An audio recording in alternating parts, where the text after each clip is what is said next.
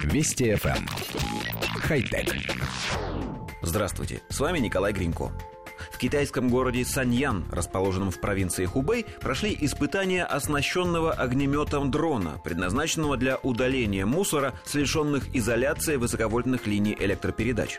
Судя по видео и фотографиям, для уничтожения мусора был приспособлен модифицированный октокоптер DJI S1000+, который может поднимать в воздух до 11 килограммов груза. При этом подробности об испытании дрона не сообщаются. В частности, неизвестно, находилась ли ЛЭП под напряжением.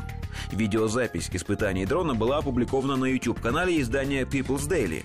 В ходе эксперимента управляемый с пульта дрон подлетел к висящему на проводах пакету и за несколько секунд полностью сжег его. Отметим, что в декабре 2015 года самодельный дрон, оснащенный огнеметом, представил американский энтузиаст по имени Остин Хогват.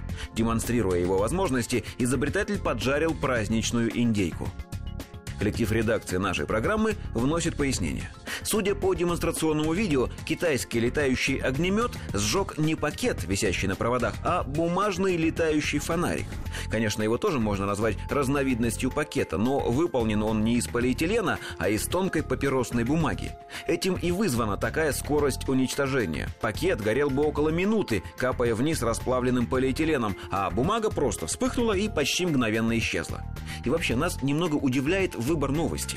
К беспилотнику можно прикрутить все, что угодно, хоть огнемет, хоть лопату, хоть искусственные руки-манипуляторы, и вовсе не обязательно тиражировать сообщения об этом на новостных сайтах. С другой стороны, именно такие сообщения наталкивают нас на мысль о необходимости регистрации дронов с повышенной грузоподъемностью. В самом деле, мало ли кто и что задумает прицепить к такой машине и куда ее потом отправить.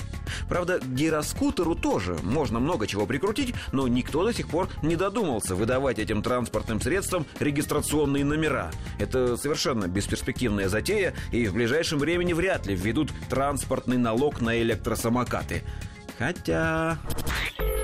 Вести FM. Эм. Хай-тек.